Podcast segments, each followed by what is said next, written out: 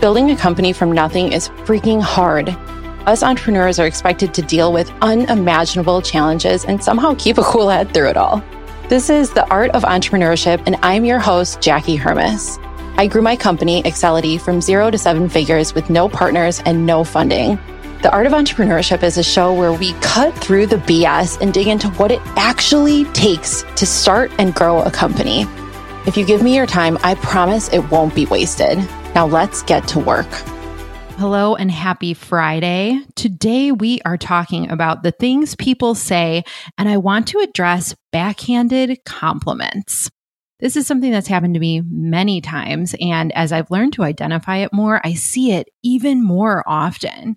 And maybe I'm giving people too much grace, but I honestly kind of think that most people don't even really realize when they're delivering backhanded compliments. As a female founder, especially, I have heard so many of them. People love to ask things like, Oh, you built this company yourself? And I try to think of these as a compliment, like maybe they're surprised by the fact that I don't have partners or by my age because I'm so young or who knows what. But there's definitely a condescending nature to these comments as well. What do you mean I built it by myself? What makes you surprised about that? Like, what is it about me that makes that unbelievable?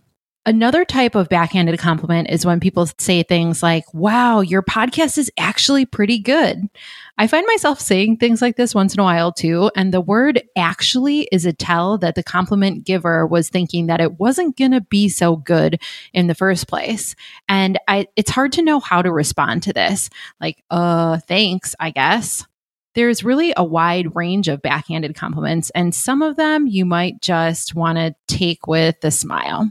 But then there are other comments on the spectrum that you absolutely cannot take with a smile and you must call out. One example is from a show that I was watching the other day, and it's a big group of women of women, and a white woman told a black woman that she was very articulate. Now, clearly, I am not a black woman, but I suspect this is something that black women and men hear all the time, and it makes my blood boil because it's rooted in a history of racism, and it's rooted in the assumption that white people have that black people are not articulate. I think many of us are taught to smile and nod instead of calling people on their BS. And as I've aged, I have thankfully gotten a little more tactful. And I found that the call out method is not especially helpful. It can make you feel good, but the receiver is not going to learn anything. My policy now is to be tough but kind. And I want to give you some examples of how I might respond to these backhanded compliments. Here's one response. Thanks for the compliment about my podcast. But just so you know, when you use the word actually like that, it makes it seem like you thought my podcast would be bad or you're surprised that it's good. You could also respond by asking a question. Thanks. I did build this company as a solo founder. And of course, I have an amazing team behind me that's helping me build. But tell me, what's behind that question?